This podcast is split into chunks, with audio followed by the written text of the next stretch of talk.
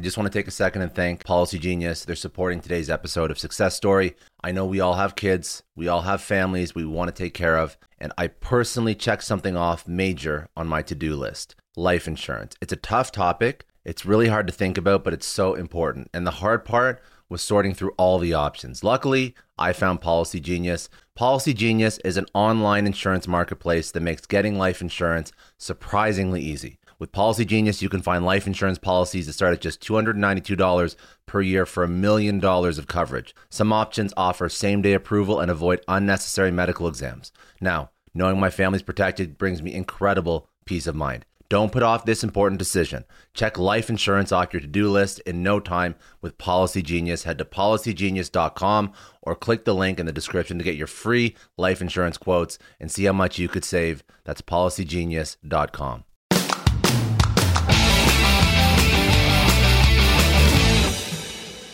Welcome to the Success Story Podcast. I'm your host, Scott Clary. On this podcast, I have candid interviews with execs, celebrities, politicians, and other notable figures, all who have achieved success through both wins and losses, to learn more about their life, their ideas, and their insights. I sit down with leaders and mentors and unpack their story to help pass those lessons on to others through both experiences and tactical strategy for business professionals, entrepreneurs, and everyone in between.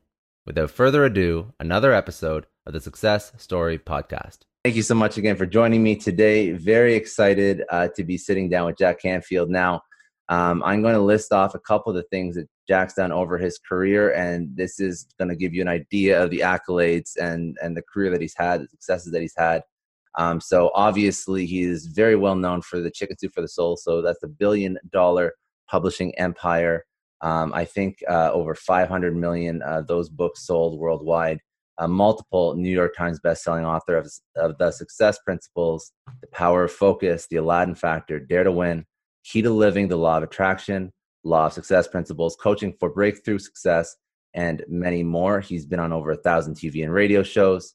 Uh, he's trained two, over over 3,000 uh, success principle trainers, and these are people that are helping other people in 107 countries. Uh, founded the Transformational Leadership Council, uh, National Speakers Association Speakers Hall of Fame, Harvard graduate uh, on top of all of that with a master's degree in uh, psychological education.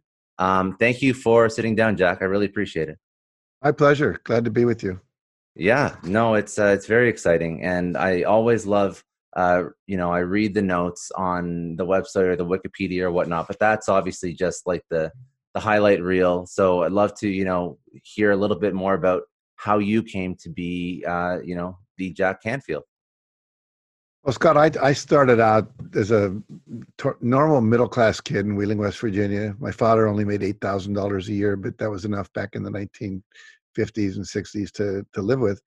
And um, I did get a scholarship to go to Harvard, not because I was super smart, but because I played football, and so I got to be on the football team there and and played rugby.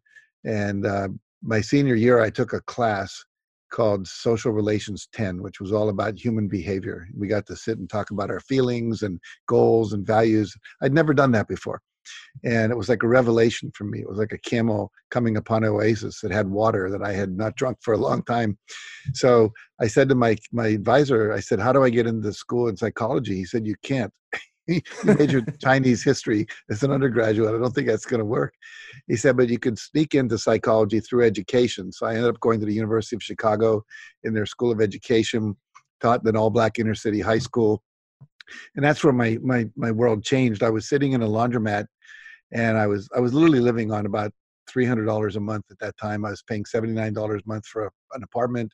I was eating these 21 cent dinners, which was just spaghetti noodles and tomato sauce and you know garlic salt and it was awful delicious uh, i literally had a bed that came out of the wall so i could get to my clothes and when i put the yeah. bed up i could actually move around the apartment because it was so small and uh, but this guy came up to me i was in the laundromat doing my laundry and this guy comes up and he says um, put your book down talk to me i didn't whoa so i did that turned out he was a graduate student in economics and he was going to this lecture series up at this other college and he said would you like to go with me and i said sure so I went up there, and there was a guy who was the National Center of, of Human Potential director, a guy named Herbert Otto, Dr. Herbert Otto. And he said we only are using 10% of our, our brain, 10% of our potential. We could be learning seven languages. We can do all kinds of things. We can walk on fire, you know, like Tony Robbins teaches firewalk. And I was like blown away by this. I said, I want to do it. I went up afterwards and I said, uh, Dr. Otto, where do I do this in Chicago? He said, What is this place called the W. Clement and Jessie V. Stone Foundation? I went there, took some workshops. Turns out W. Clement Stone was a self made millionaire worth about $600 million in 1970. And he was a best friend of Napoleon Hill. They wrote two books together. So Napoleon Hill, as you know, wrote Think and Grow Rich. So I started going to workshops with with uh, W. Clement Stone, and then his foundation hired me to start teaching teachers uh, this work. And so uh, he taught me that success is not a four-letter word. I was kind of countercultural, almost a hippie back then. Shaved my beard, cut my hair, started teaching these principles, learned about affirmations and visualization and goal setting and values and intention and do it now and all these things he taught. And then he said, I want you to set a goal that's so big that if you achieve it, it'll blow your mind. Well, as I said, I was only making the foundation, I think I was making about 20,000 a year. And he said, uh, why don't you set a goal to make $100,000 a year? And I said, I don't see how I can do that. He said, it's irrelevant. You don't need to see how. You just need to commit to the what.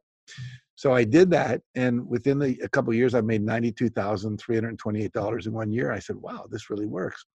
So I started writing about it, teaching about it, and eventually, um, you know, did the Chicken Soup for the Soul series, wrote the Success Principles books, all those other books you mentioned that came along. But I, I, I just the thing for me was I just kept doing the principles. You know, everything he taught me, I did uh, I have a lot of people that read my book and they get shelf esteem because they read the book, they put it on the shelf, but they don't do the exercises. So this new workbook I've written called the Success Principles Workbook, I almost put on the the cover, "Don't read this book." I wanted people to see that and go, "What?" And then you pick it up, and would say, "Do this book," because it's not a book to read as much as it is a book to do. So the Success Principles book, the original book, sold over a million copies in 20 what's up to 47 languages now. And what happens is that I would meet people that read the book and they changed their life. They doubled their income. They lost weight. They became uh, entrepreneurs. I met one person that went literally from homeless to making about three million a year in three years. He drives exotic cars.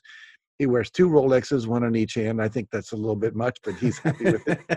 whatever, whatever floats your boat. But yeah. yeah but generally most people weren't. And i and i and i noticed anyone who went through our coaching program took a live seminar with us their life transformed. They were doing really really well. So i said is it possible we could put a seminar or a, coaching program between the covers of a book so that if people did the exercises that are in there one at a time in a row they would end up successful so we tested that with a number of people who were unfamiliar with our work, had never read a book, didn't know who I was, and that we achieved that. People doubled their income, they lost 50 pounds, they got out of crappy marriages, they started their own businesses. Uh, if they were running a business, one guy doubled his income in six months, doubled it again in six months.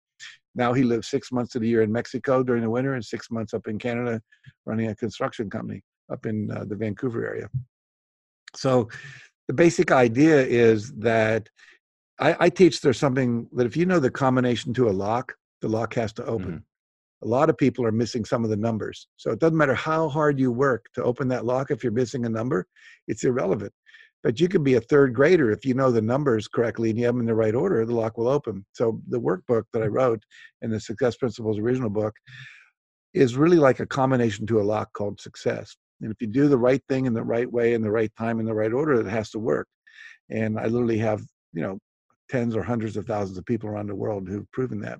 we can talk about those principles as we go through this. Well, I was going to say, um, so I think the missing ingredient for a lot of people because when somebody looks at a book like that, they just think like, oh, that's that's a lucky use case where one person, you know, found success, but I'm sure that's not something that I can achieve. Or you do have people that buy into it and they, and it's good, or maybe they buy into it and then it doesn't work for them and they get you know disenchanted like you said like that i like that analogy the shelf esteem that's, that's a good yeah. analogy so so how do you it, so first of all i guess i don't want to do a, a multifaceted question but what are the principles and how do you ensure that you have the drive to to stick with it uh, which is i'm sure one of the main yeah, success sure. factors well you first yeah i was in india for most of february uh, mostly went over there just to get healthier at this retreat place where they do Ayurvedic medicine. And I wasn't sick, but I just wanted the longevity yeah. kind of stuff. And there was a doctor there who was worth about $60 million. He was in the lineage of doctors that were Buddha's doctor, you doing Ayurvedic medicine for 2,500 years. And his teacher, who lived to be 114, said to him, and then he said to me, um, the, the three things you need to know to be happy in life is number one, what you want, know how to get it, and know how to enjoy it once you get it. And most people fall down in one of those stages. Either they don't know what they want. You ask them, "What do you want?" Well, I don't know. I want to be rich, or I want to be independent. But what does that mean? It's not specific. They don't really know what that lifestyle would look like. They're not. They're not clear. The second thing is how to get it. And most people don't know. I mean, you and I went to schools that did not teach you how to be successful. They taught mm-hmm. you history and literature and math. And I always say, you know, nobody nobody failed in life because they didn't know the five causes of the French American War. You know, it's just never happened that way. And yet they don't know how to set goals. They don't know. I mean, we have a statistic now that says only 10% of North Americans, that includes the United States and Canada, know how to set. They graduate high school having learned how to set goals. They don't know why to do it. They don't know how to do it. They don't know the importance of it. They don't know the research behind it. And once they set a goal, they've never been taught what are the steps to actually achieve it. I believe we should have a course in school called self science education or life 101 skills or something like that. And literally starting in middle school all the way through high school. You got kids graduating, you can't even balance a checkbook, let alone set a goal and achieve it or start a business. You know, we're training people to be employees, we're not training people to be entrepreneurs. You know, up until 15 years ago, you couldn't even go get a degree in entrepreneurship, let alone learn those kind of skills in a school one of my friends who actually lives in, in Vancouver runs a association of dance instructors and dancing schools. And he said to his kids once, he said, I want you to go write either an application to college or a business plan. And his daughter wrote a, a business plan. His son wrote an application to college. And they came back and it was their weekend assignment. He was going to give them 20 bucks if they did it. And the one that wrote the application to college, he said, wrong answer he, he said you're never going to get rich just because you go to college. You're going to get rich if you learn how to run a business. And so basically i think people unfortunately are learning to be employees. Go to school sit still don't you know don't don't rock the boat do what you're told graduate go work for someone do the same thing as opposed to learn how to think creatively set goals go out and achieve them build a team reinforce that learn how to uh, bring investment money into your life and so forth so anyway, to go back to your question, like what are the principles? Basically, what I've done in the Success Principles workbook, which I'll just hold up so everyone can see what it looks like here. This just came out recently. Uh, is I've taken 17 of the 64 principles that are in the Success Principles book, the core principles, the things you need to do, the absolute basics, and we've put them in order. So the first one is take 100% responsibility for your life. Most people are blamers, complainers, and excuse makers you know, we see that even now with the coronavirus. We have the president of the United States blaming the Chinese, blaming the World Health Organization. You know, everyone's like blaming someone else. The Do Nothing Congress, the Democrats blame the, the Republicans, the Republicans blame the Democrats. Nobody's focused on how do we just get it done.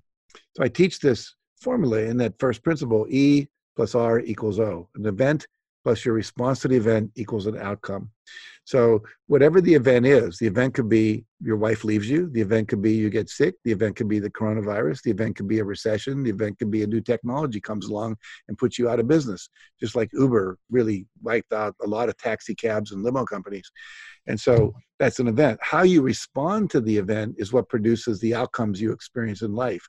In other words, your health, your happiness, the quality of your relationships.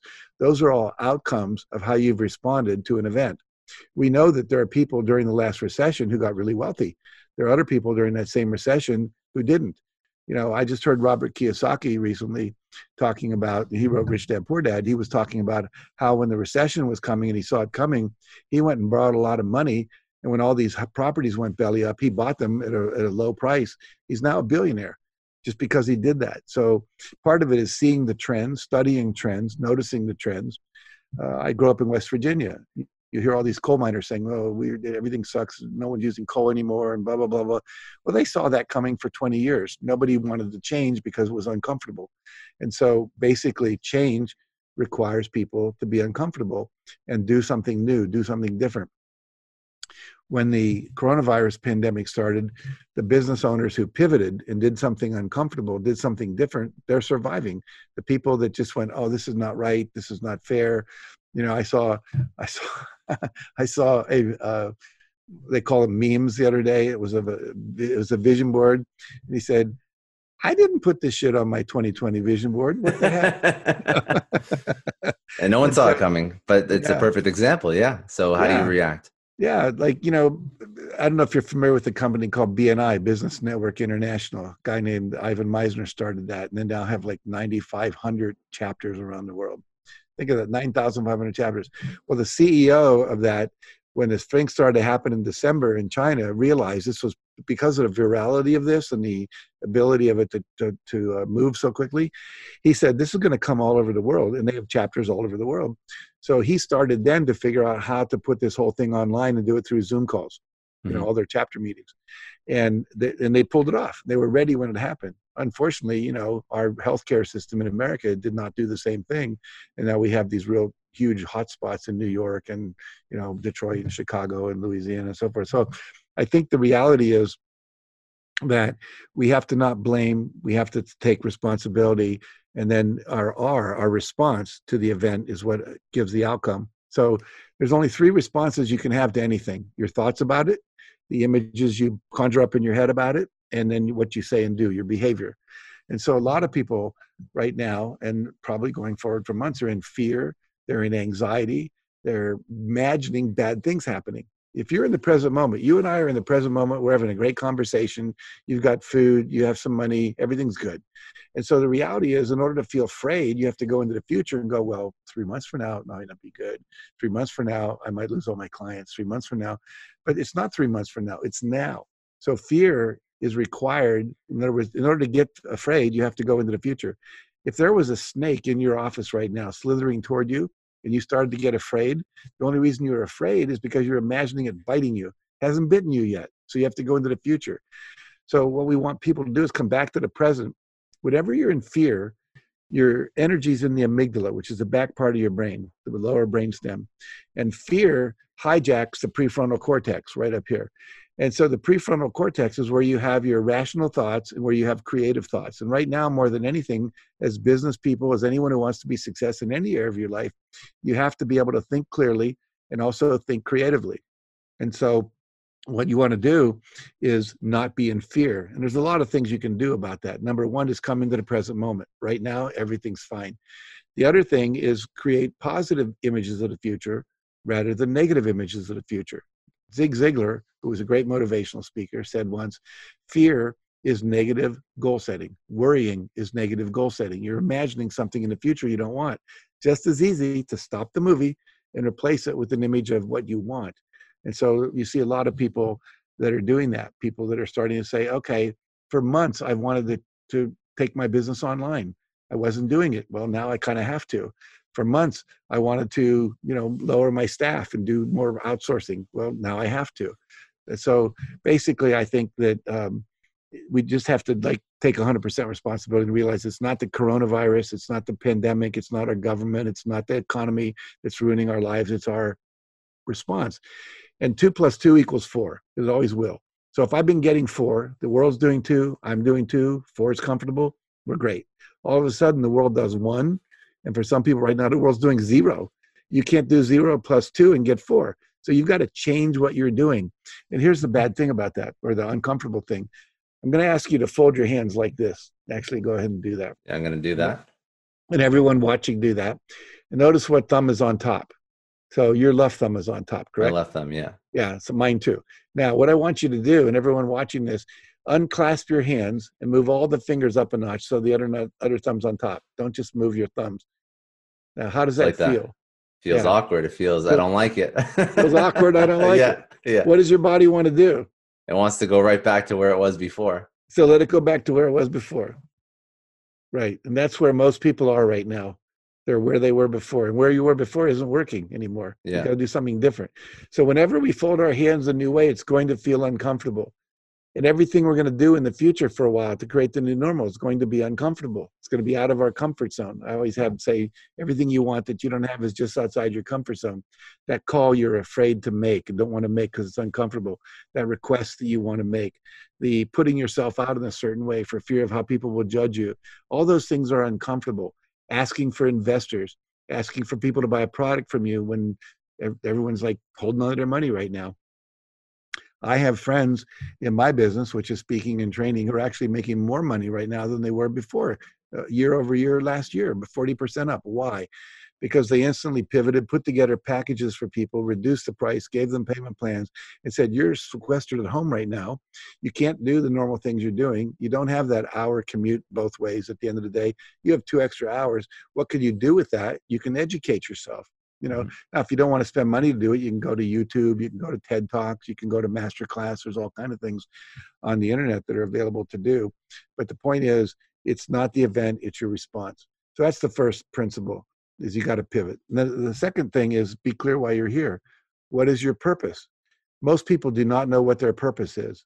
They don't know what their why is. Why are they here? I believe everyone is born with an inborn purpose, something they're meant to do sometimes you see it really clearly. I have a, a nephew, he's about three, and he, he already has a total baseball catcher's uniform, the mask, the little chest guard, the catcher's glove.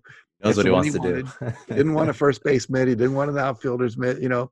And literally, at the age of three, you can throw him the ball. He catches it. You throw him the ball. He hits it. Uh, he's he he wants to go to the baseball. He started to cry when he heard it might not be a baseball season this year. He's three years old, so he That's was born with this passion for baseball. Someone else yeah. was born for a passion to play music. Someone else was born for a passion to cook. I mean, I have a chef that comes when I do events to my house, and I hire her to come cook. She loves to cook. She used to cook with her mother when she was seven years old. My wife could care less about cooking. You know, it's just not the thing that makes her.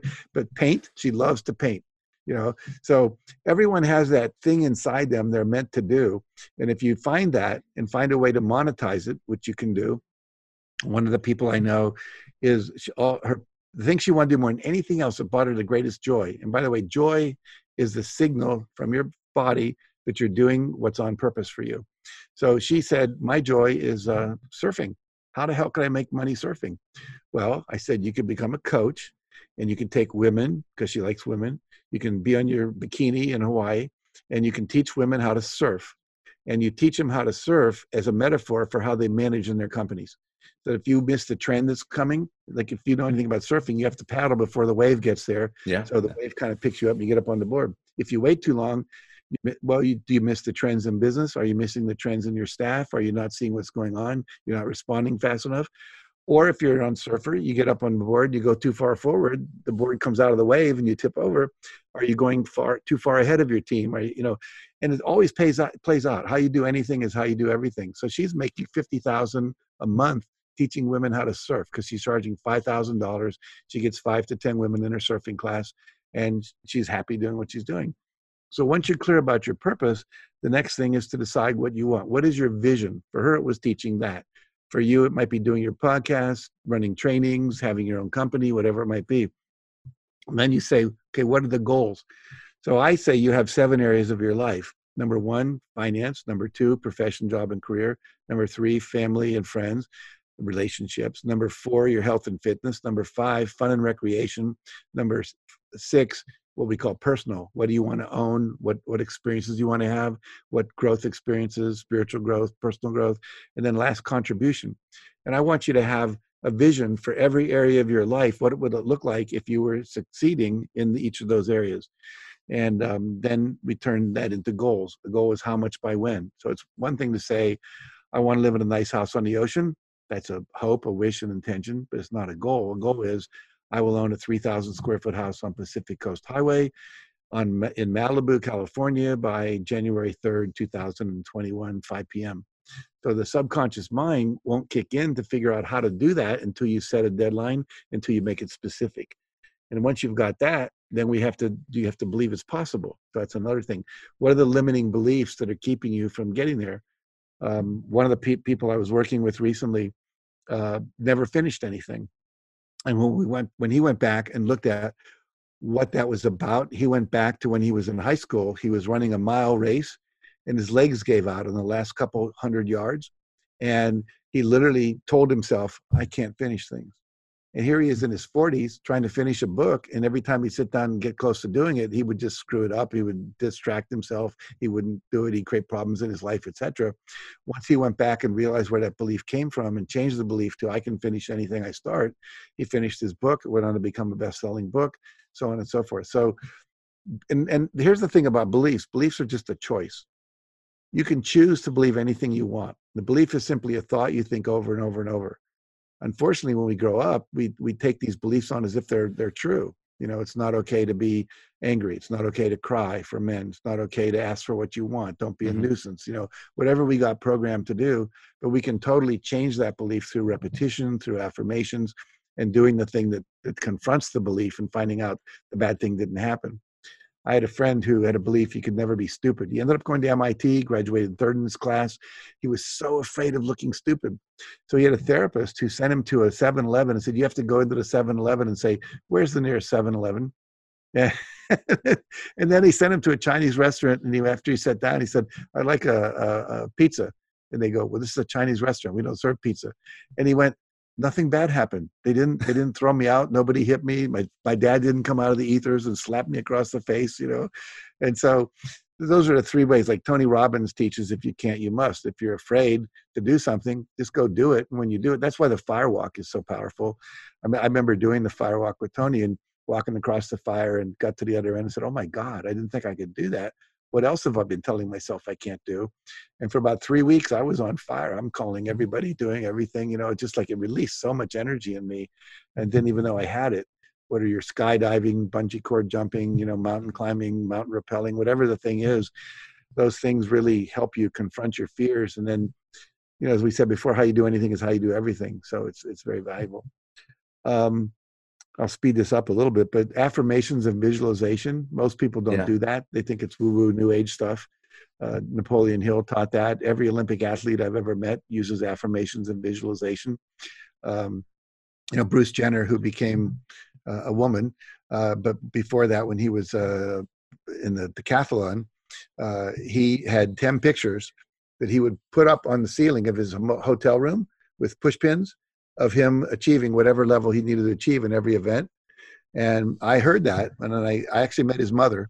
I asked him if it was true. He said, "Yeah." Everywhere he went, he put those pictures up, and then he would close his eyes and he would see himself throwing the javelin that far, doing the steeplechase, having the time for that, you know, the hundred-yard dash, whatever it was.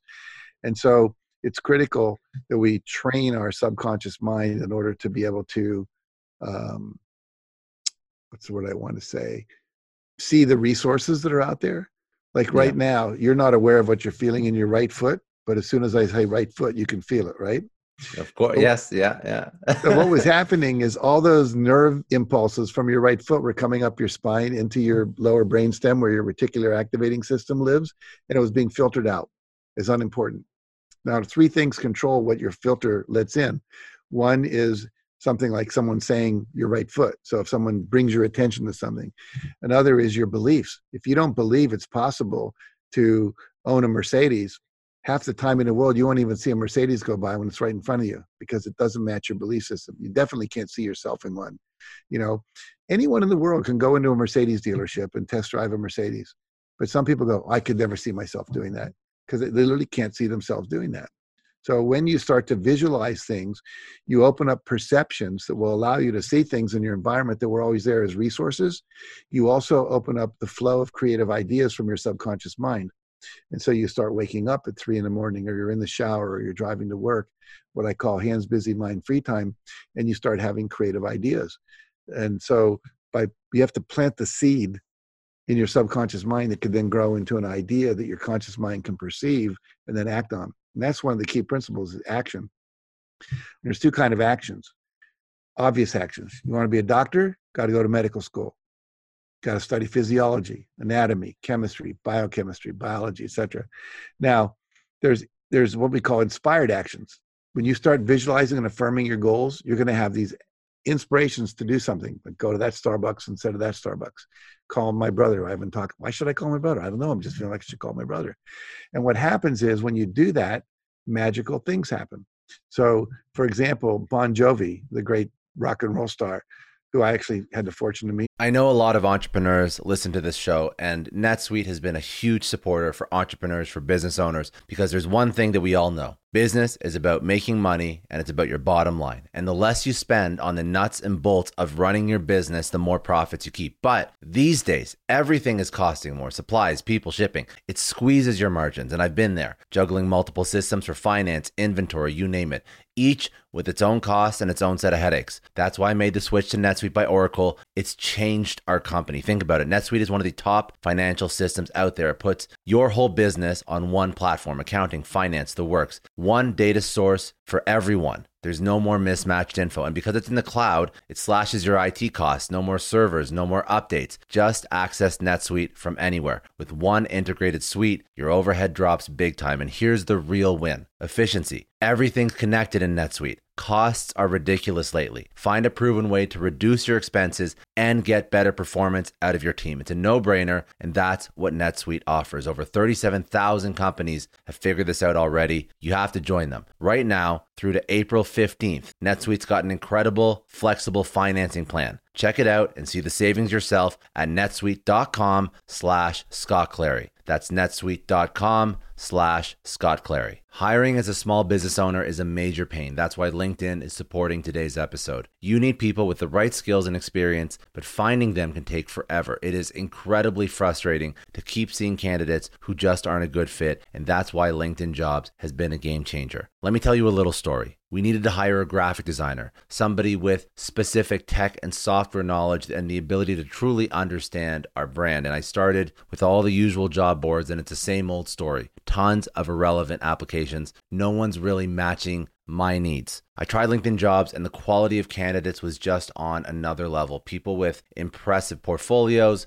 relevant expertise. I finally felt like I was interviewing the right people. That's truly the power of LinkedIn's massive professional network. You're tapping into this huge pool of talent you simply wouldn't find on other sites. It's about finding those niche candidates you actually need. And with the right people in front of you, hiring becomes a breeze. Did you know that 86% of small businesses find a qualified candidate on LinkedIn jobs within 24 hours? That is how well their system works. Honestly, do yourself a favor and try LinkedIn jobs next time you're hiring. You can post your job for free at linkedin.com slash excellence. That's linkedin.com slash excellence. Terms and conditions apply, but it's definitely worth trying out. I don't know about you, but the idea of being harassed, scammed, or even worse, all because somebody found my personal information online, that's terrifying. Our political opinions, our addresses, even stuff about our families, it's out there for anyone to grab. And did you know that data brokers are allowed to sell information on over 98% of Americans? It's scary stuff. That's why I've partnered with Delete Me. I personally use Delete Me. They're a big friend of the podcast because I put myself out there online. So safety is a huge concern. It's really scary how easy it is to find someone's details and information, but Delete Me creates a layer of protection that we all need. You tell Delete Me what you want gone, and they make it disappear from those sketchy data broker sites. And Delete Me doesn't stop. They constantly monitor the web to keep your information off those lists. It's like having a privacy watchdog that never sleeps. You need to take control of your data and keep your private life private by signing up for Delete Me. They're giving a special discount for all Success Story podcast listeners. Get 20% off your Delete Me plan when you go to joindeleteme.com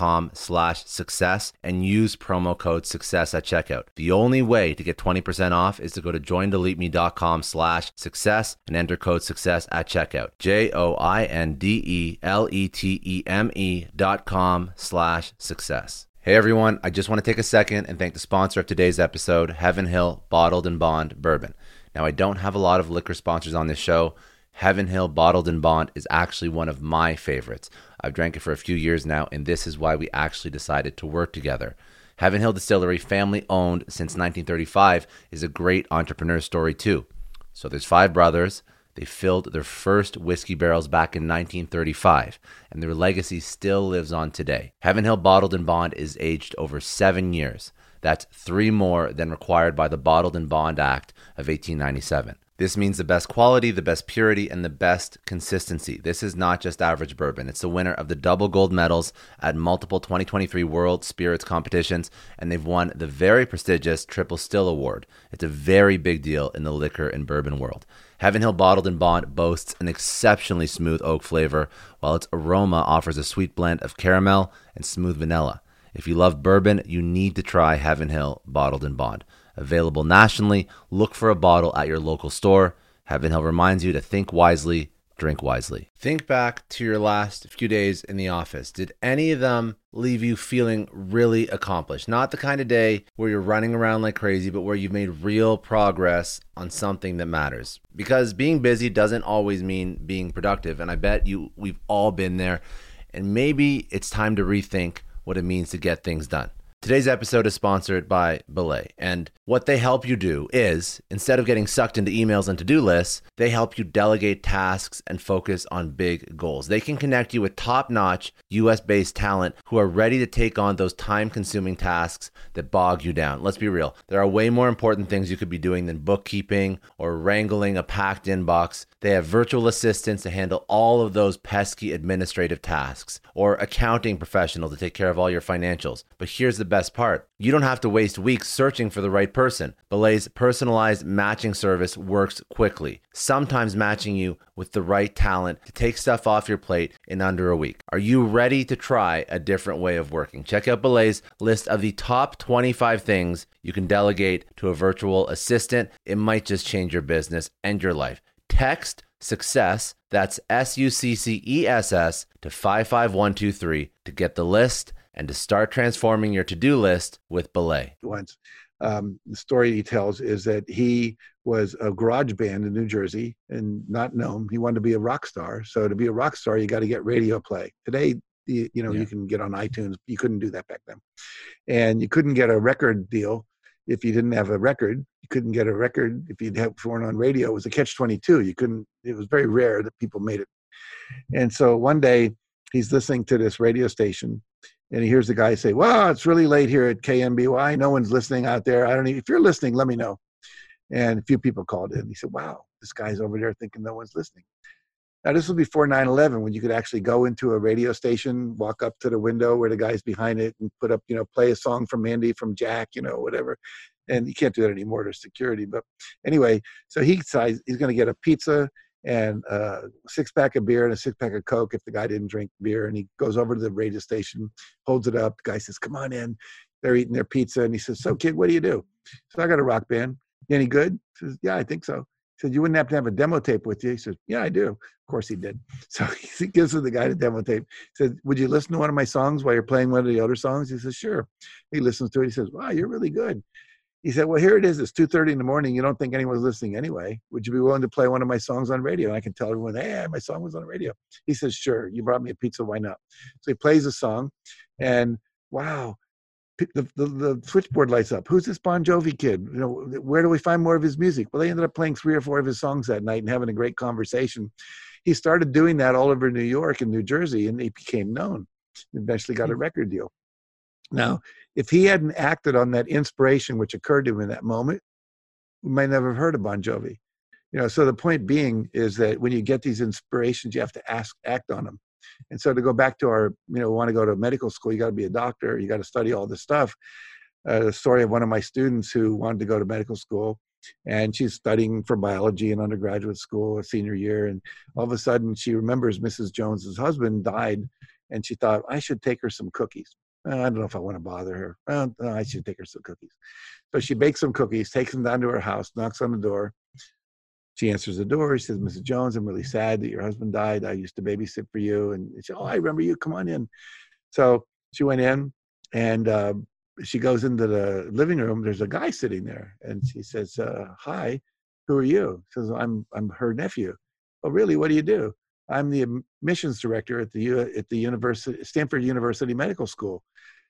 She, well, I'm I'm thinking of becoming a doctor. Well, they created a relationship, and because of that, she got into Stanford Medical School. Now, if she hadn't acted on that inspiration, that intuitive hit to make those cookies, she wouldn't have succeeded. So, a lot of people they don't trust their intuition. They don't access their intuition. So, just to finish this model real quickly, once you have you start taking actions you have to respond to feedback. Most people are afraid of feedback. They don't want feedback. They're afraid of negative feedback.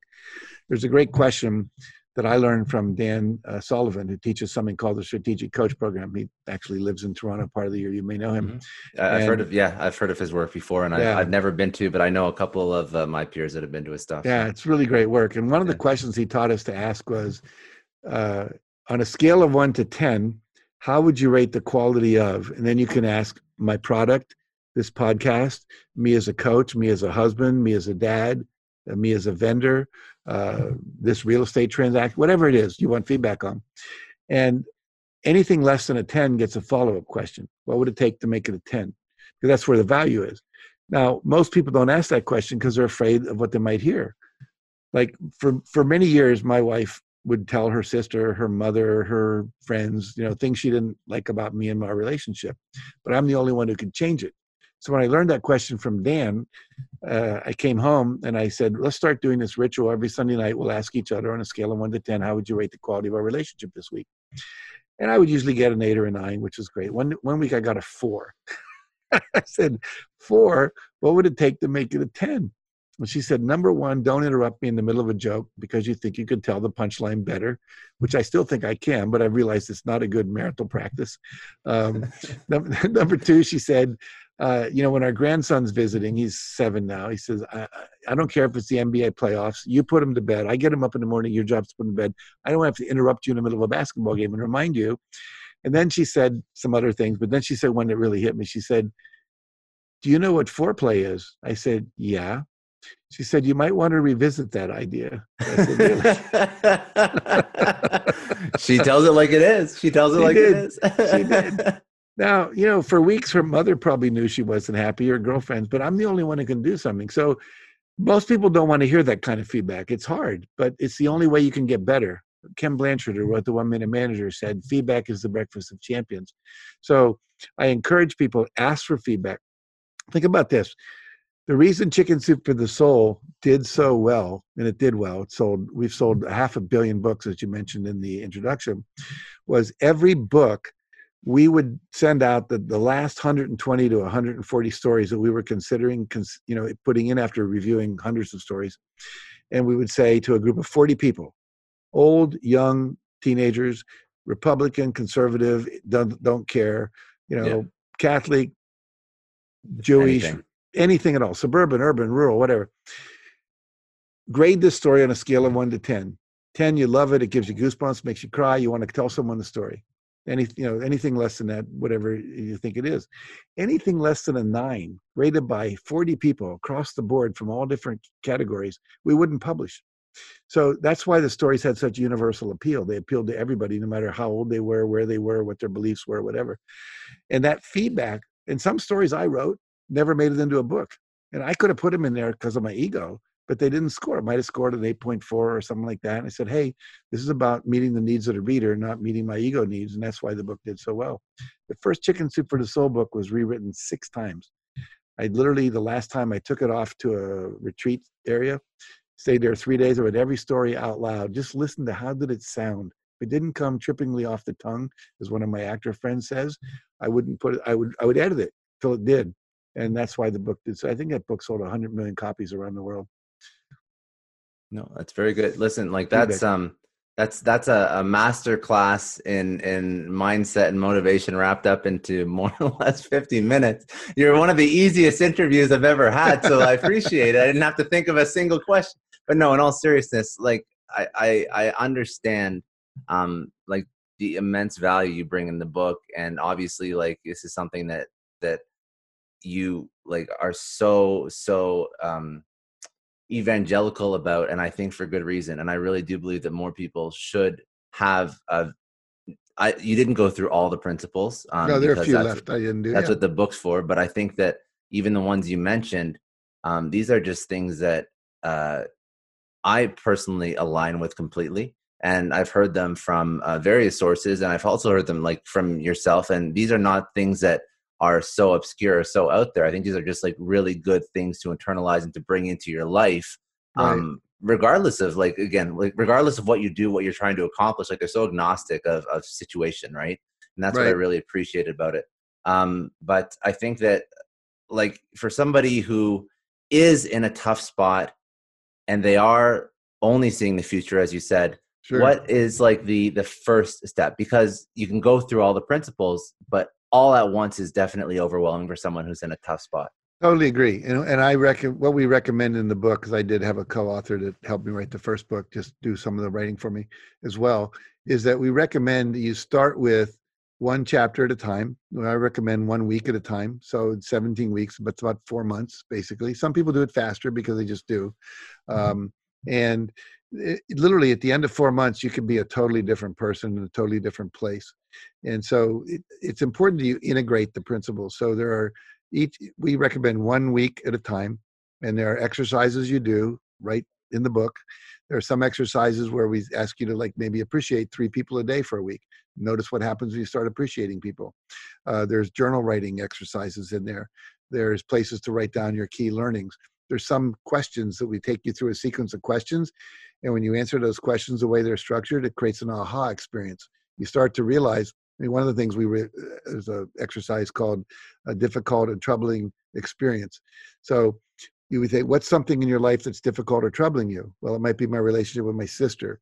And then how are you keeping it in place? Well, I'm not confronting her about how much money she's spending that I'm helping support her after she came out of rehab. Then you can say, what's the payoff for keeping it like it is? Well, I don't have to confront my wife and have an argument with her about it. I don't have to confront my sister, you know, blah, blah, blah. What's it costing you? Well, it's costing me $10,000 a month. What would you rather have? I'd like this. What would you do? What would you have to do to do that? What have to do this? When will you do it by? So, so you're forcing I, the action. You're forcing you're, the next You're step. forcing the awareness to come up because yeah. most people don't realize everything we do in life that doesn't work has a payoff for example, when you were sick as a kid, think of the payoffs. You didn't have to go to school. Mm-hmm. In my house, they brought the one TV set into the bedroom. Yeah, got to drink thing. ginger ale. we know that ginger actually is good to drink, but ginger ale was way cool, right? Um, sometimes, you know, you got the attention from your parents you never got otherwise. I had a student once. The only time his dad ever paid attention to him in college was when he got in trouble. He'd drive up from Connecticut to Massachusetts, and he'd like try to bail him out, you know, and that was how he got his dad's attention. Well, there's other ways to do that that are less. Of course, yeah. of course, yeah.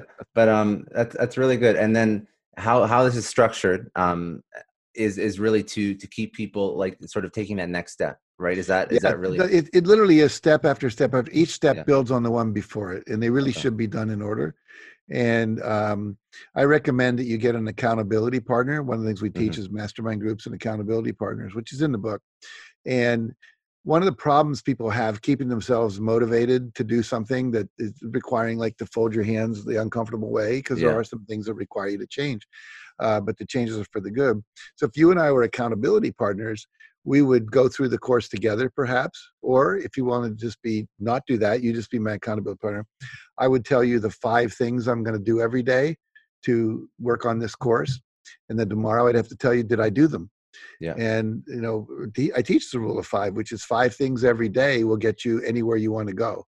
You know, you want to lose weight, stop eating sugar, yeah, exercise for 30 minutes, drink more water, take a 20 minute walk after dinner, read something motivational, don't eat after eight o'clock.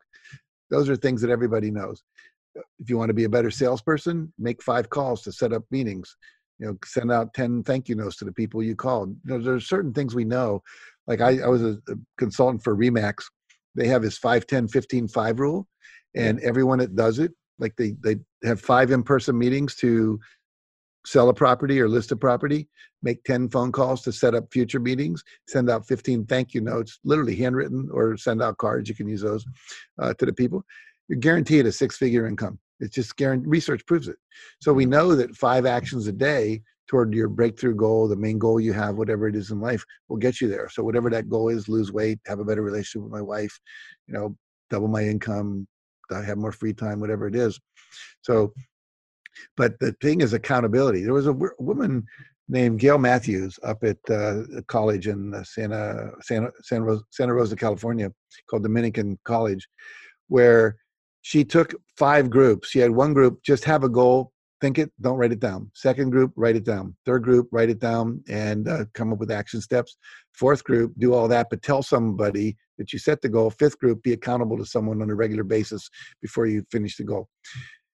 each one of those things you added increased the ability, increased the number of people that actually achieved their goals. Went from like I think it was 33% up to 76%, like about a 40% increase. Significant, yeah. One of the big things was having an accountability partner. So many people listening to calls like this, listening to these kind of podcasts, etc., are solo entrepreneurs. They don't have a boss. Mm-hmm. And so there's nobody telling them what to do.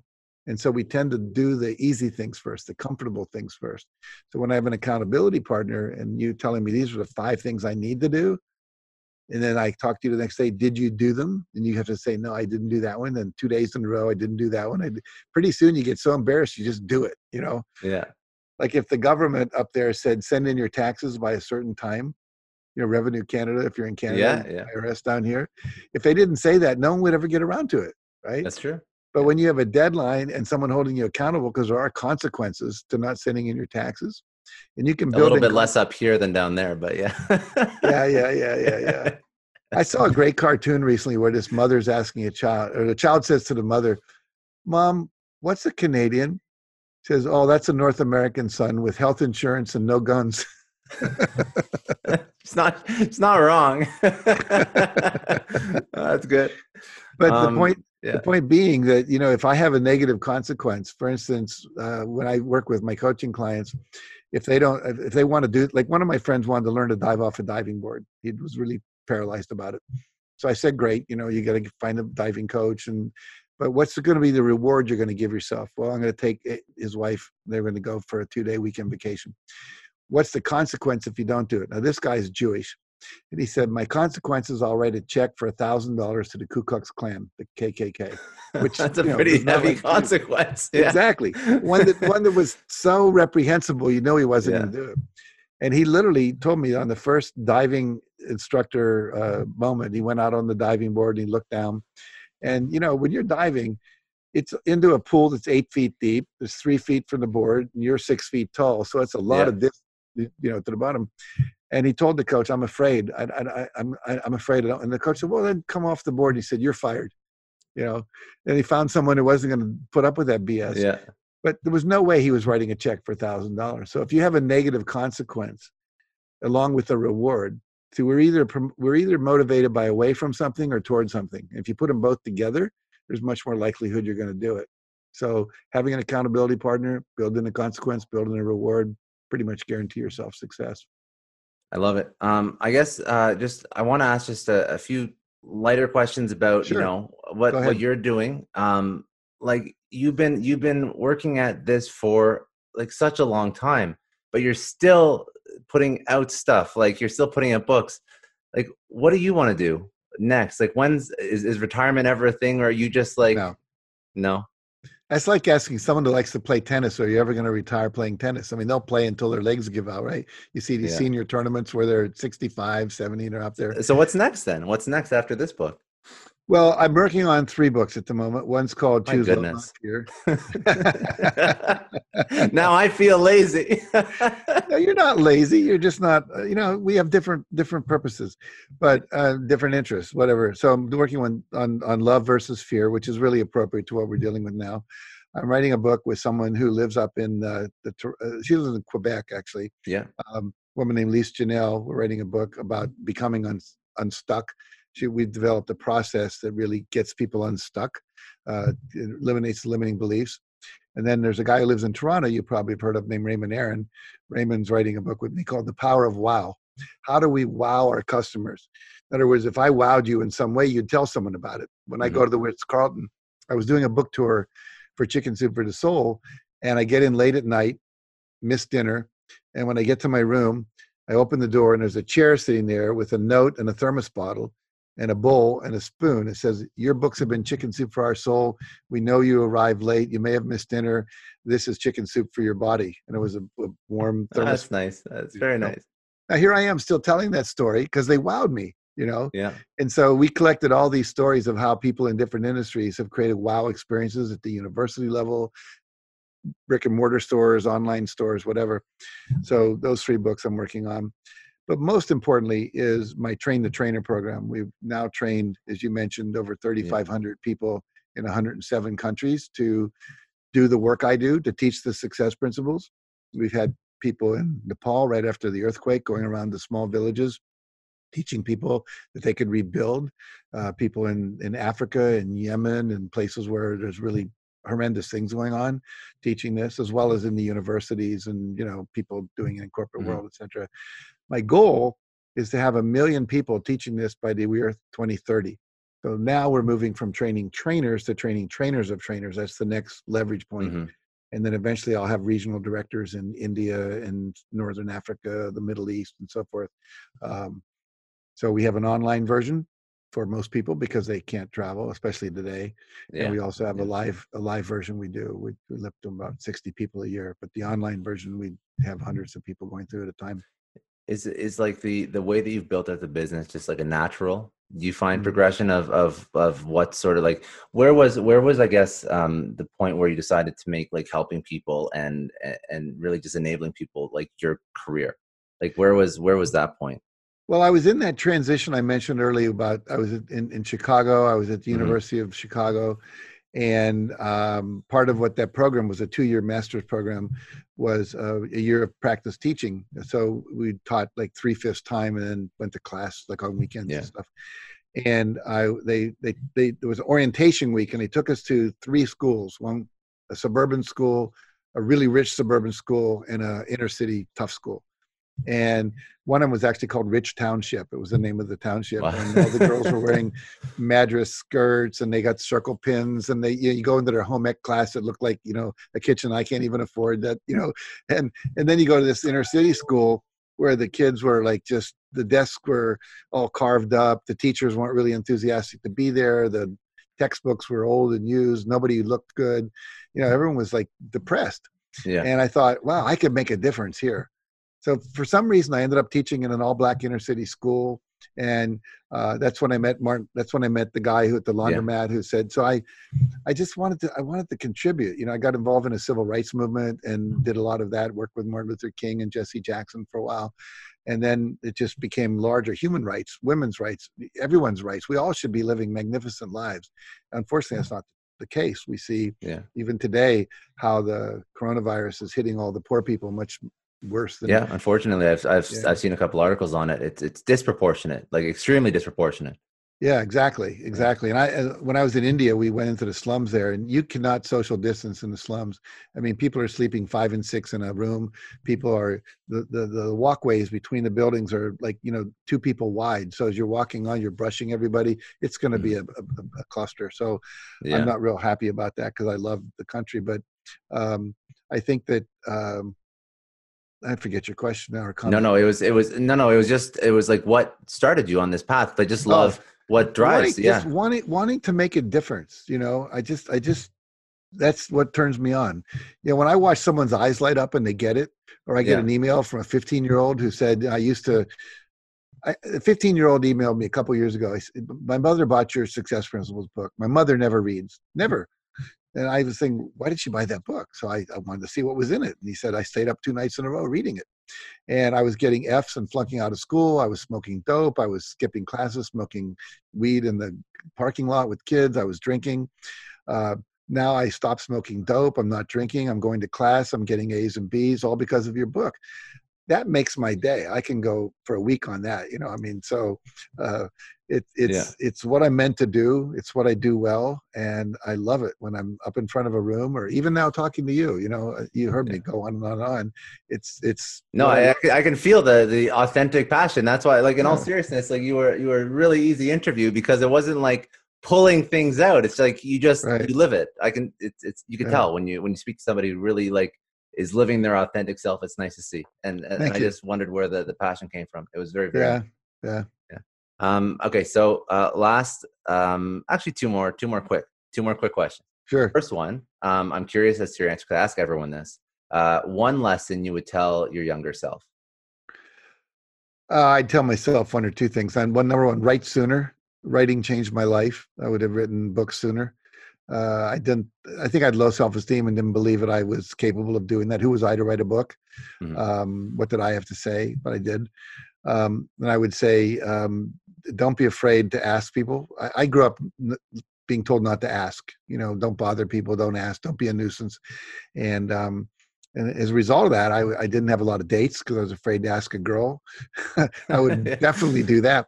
I learned when I after I went to high, I finished high school. I went off to college. I had a crush on this girl so bad, and she was beautiful, and she was a cheerleader at another school, and um, I never. Asked you're gonna get a you're gonna get a four out of ten on uh, on your wife's uh, survey. For I know, I know, story, I know. But I know. I never asked her out. I found out at the end of my freshman year, someone knew her at the college that she went to. She said she had such a crush on you.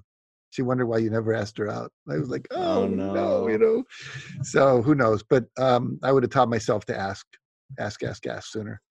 Good. Um, and uh, you know, you motivate people for a living where do you go to learn where do you go for motivation outside of your own you know your own content you can't name your own book so who no, else no, do you look at well, look, look behind me look behind me. i know me. i was wondering obviously yeah. i'm not i'm not scared to ask like what uh, you know what good books you'd recommend so well, I've read What's, I've read three thousand books. I've actually read three thousand books. I probably have another eight or nine hundred that I bought that I haven't read yet. I mean, they're literally piled up on the floor. My wife thinks they're going to fall down on me from the side of my bed and show me something. Um, oh, God forbid. Hopefully not. Yeah, but I, I go to books. I tend to read self help books, mostly business, spiritual, psychological, success. Mm-hmm. Um, you know, anything, any breakthroughs. I uh, just read about a breakthrough about aromatherapy where if you do these smells at the same time you're remembering old memories it accelerates the ptsd disappearing. So i'm actually going to take a certification class on how to do that. Um, so I, I i go online i watch other people's youtube videos. I mean think about this you could probably learn everything Tony Robbins has to teach if you just watch his YouTube videos. The same thing is true for me, you know. And I think that uh, you know I encourage people to do the book because it's structured in a certain way. But I, I've taken master classes. I've watched I don't know how many thousands of hours of TED talks and TEDx talks. I'm just curious. You know, I would have watched more, but my wife says you got to come to bed by 10 o'clock. You know, you have to be in relationship with me. We are married, but I'm just I just can't learn enough fast enough that I want to learn it and apply it and that's a good I can improve good, my work uh, a little bit. I was going to say that I think the, the the word you mentioned there that I've heard before is curious, and that's a word that curious. I've always I've seen that tied to success like a lot. Yeah, people yeah. that are just very very curious and they always just want to learn more, and that you you do that over the course of your career, and like the end result is incredible. So, well, I'll tell you one thing before we go. I, I wrote yeah. a forward to two books last year. One was called Homeless to Billionaire by a guy named Andres Pira. He um, literally emigrated from Sweden to Thailand, was homeless on the beach, and that was it was 19 years old. At age 35, he was worth three billion dollars. And then there's another guy named uh, Rafael Badziag. I wrote a forward for his book called The Billionaire Secret. And what I learned from reading one person's billionaire book, and then the other one was with uh, Rafael. He interviewed 21 billionaires, 17 countries, 17 different industries. And every one of them got up be, before 5.30 in the morning. Every one of them read for an hour a day. Every one of them exercised and every one of them meditated. So as Tony Robbins says, success leaves clues. These mm-hmm. billionaires are telling us, you want to be successful, read more. Information is knowledge. Applied information is power. So my mentor, W. Clement Stone, said it's not enough to read, you have to assimilate it and apply it and that's really what I've tried to do with my success principles workbook is give people the uh, information of how to apply it to their life. And I'll just say this before we end: if you want to get a copy, you can go to all the standard places. You know, Amazon. Yeah, I was going to ask where to where to get more. Yeah. So Amazon.com, Amazon.ca, BarnesandNoble.com. But if you want to get a free one hour and a half masterclass, which is even deeper than what we went into here, that I recorded uh, when the book first came out, uh, for about 2,500 people, but the replay is available. You can go to uh, thesuccessprinciplesworkbook.com forward slash order. You'll still end up ordering through Amazon.com or Amazon.ca, whatever you want to go, but you'll also get a couple of digital uh, products we have for free, and also you'll get this master class that you can watch and replay many times if you want, because repetition is the key to learning. Hundred percent. And just to to reach out and and get in touch with yourself, what's your best socials to consume more of outside of the book? Just well, I would go to jackcanfield.com. That's my website. Everything's there. You can also find yeah. me on Facebook uh, and on um, Twitter. You send some stuff over. I can link it in, yeah, in the show do. notes too. Yeah, yeah, for sure. All right, that's all I got. Thank you so much. I appreciate the chat. That was uh, that was really good. That was really really. That was good. really Thank fun. You. That's all for today. Thanks again for joining me on another episode of the Success Story Podcast. You can download or stream this podcast wherever podcasts are available, including iTunes, Spotify, Google, Stitcher, iHeartRadio, and many others. You can also watch this podcast on YouTube. If you haven't already, please subscribe and share this podcast with your friends, family, coworkers, and peers. Please leave us a rating on iTunes. It takes about 30 seconds as it allows other people to find our podcast and lets our amazing guests reach even more people with their message. And remember, any rating is fine as long as it contains five stars. I'm Scott Clary from the Success Story Podcast, signing off.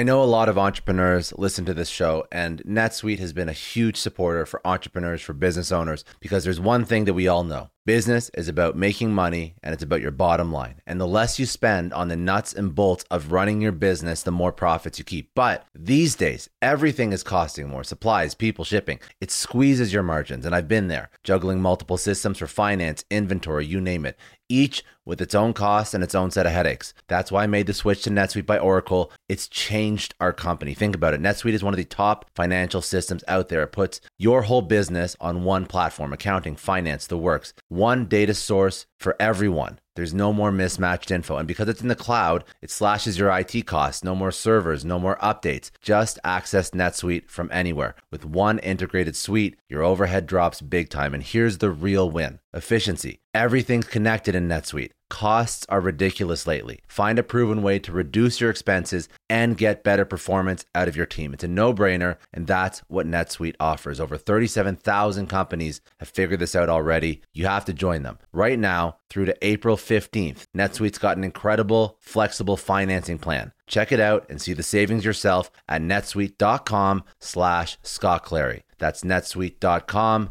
slash Scott Clary. Hiring as a small business owner is a major pain. That's why LinkedIn is supporting today's episode. You need people with the right skills and experience, but finding them can take forever. It is incredibly frustrating to keep seeing candidates who just aren't a good fit, and that's why LinkedIn Jobs has been a game changer. Let me tell you a little story. We needed to hire a graphic designer, somebody with specific tech and software knowledge and the ability to truly understand our brand. And I started with all the usual job boards, and it's the same old story tons of irrelevant applications. No one's really matching my needs. I tried LinkedIn jobs and the quality of candidates was just on another level. People with impressive portfolios, relevant expertise. I finally felt like I was interviewing the right people. That's truly the power of LinkedIn's massive professional network. You're tapping into this huge pool of talent you simply wouldn't find on other sites. It's about finding those niche candidates you actually need. And with the right people in front of you, hiring becomes a breeze. Did you know that 86% of small businesses find a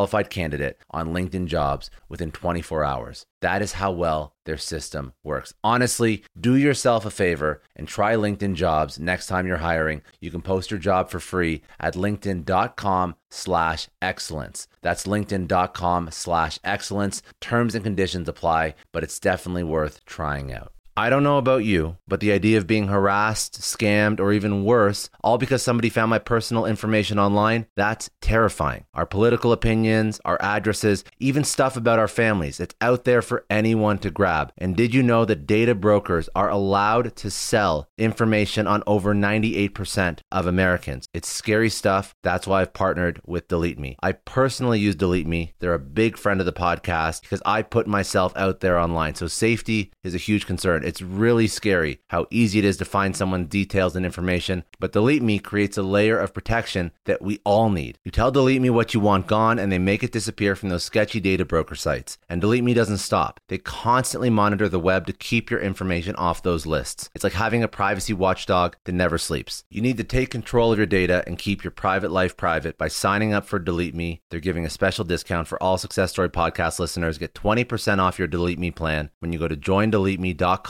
slash success and use promo code success at checkout. The only way to get 20% off is to go to joindeleteme.com slash success and enter code success at checkout. J-O-I-N-D-E-L-E-T-E-M-E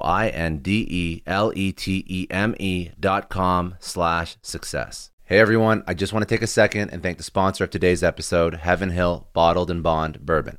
Now, I don't have a lot of liquor sponsors on this show, Heaven Hill Bottled in Bond is actually one of my favorites. I've drank it for a few years now, and this is why we actually decided to work together. Heaven Hill Distillery, family owned since 1935, is a great entrepreneur story too. So there's five brothers. They filled their first whiskey barrels back in 1935, and their legacy still lives on today. Heaven Hill Bottled in Bond is aged over seven years. That's three more than required by the Bottled in Bond Act of 1897. This means the best quality, the best purity, and the best consistency. This is not just average bourbon. It's the winner of the double gold medals at multiple 2023 World Spirits competitions, and they've won the very prestigious Triple Still Award. It's a very big deal in the liquor and bourbon world. Heaven Hill Bottled in Bond boasts an exceptionally smooth oak flavor, while its aroma offers a sweet blend of caramel and smooth vanilla. If you love bourbon, you need to try Heaven Hill Bottled in Bond. Available nationally, look for a bottle at your local store.